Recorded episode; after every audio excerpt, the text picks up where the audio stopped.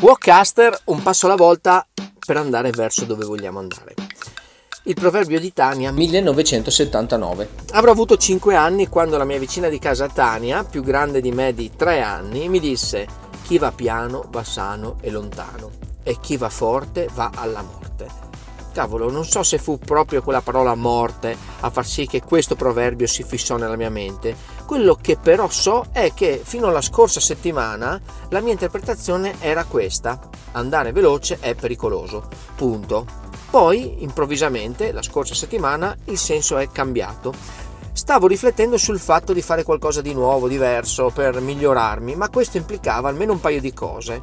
La prima è ho, e penso in generale abbiamo, la consapevolezza o sensazione che eh, la giornata sia già completamente piena di cose da fare, importanti o meno. Secondo è che se voglio fare qualcosa in più, quindi devo togliere qualcosa di vecchio che sto facendo adesso e sostituirlo con una nuova attività, oppure aggiungo una nuova attività a quello che sto già facendo. Per quanto semplice possa sembrare il ragionamento, per me personalmente non lo è in quanto fare qualcosa di nuovo richiede maggiore energia o il sacrificio di qualcosa che tutto sommato mi va già bene così com'è.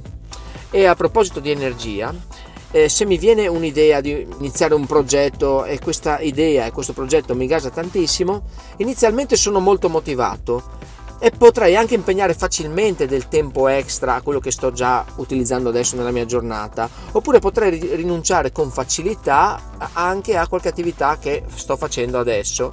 Ma poi sono sicuro che alle prime difficoltà quando la motivazione cala un pochetto è molto probabile che molli tutto.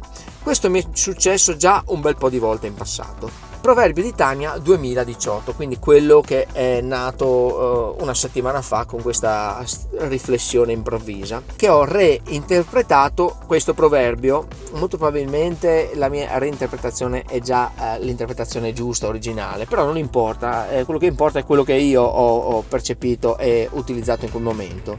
Quindi andare piano, eh, equivale fare un passo alla volta e fare un passo alla volta permette di andare lontano e l'andare forte, quindi ci si stanca subito all'inizio e il progetto muore, quindi chi va forte va alla morte nel senso che il progetto muore.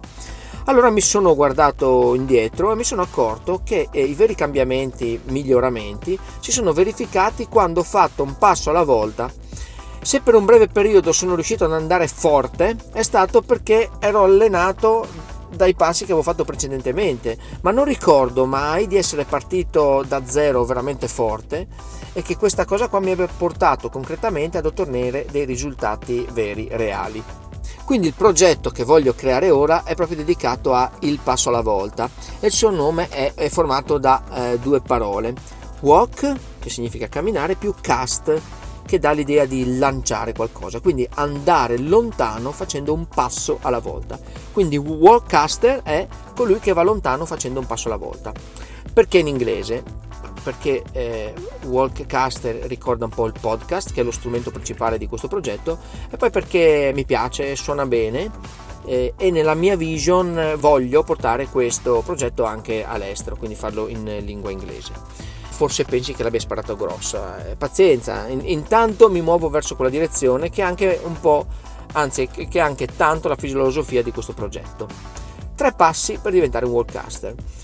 Se anche tu che stai ascoltando questo podcast eh, vuoi fare un cambiamento e condividi quanto ho appena detto, eh, ti dico quali sono i passi che adotterò d'ora in poi per muovermi verso dove voglio andare. Passo 1. Dedicare 5 minuti al giorno ad ascoltare, leggere, condividere, eccetera, del contenuto che mi può dare ispirazione, che siano i miei podcast o, oppure altro fa lo stesso.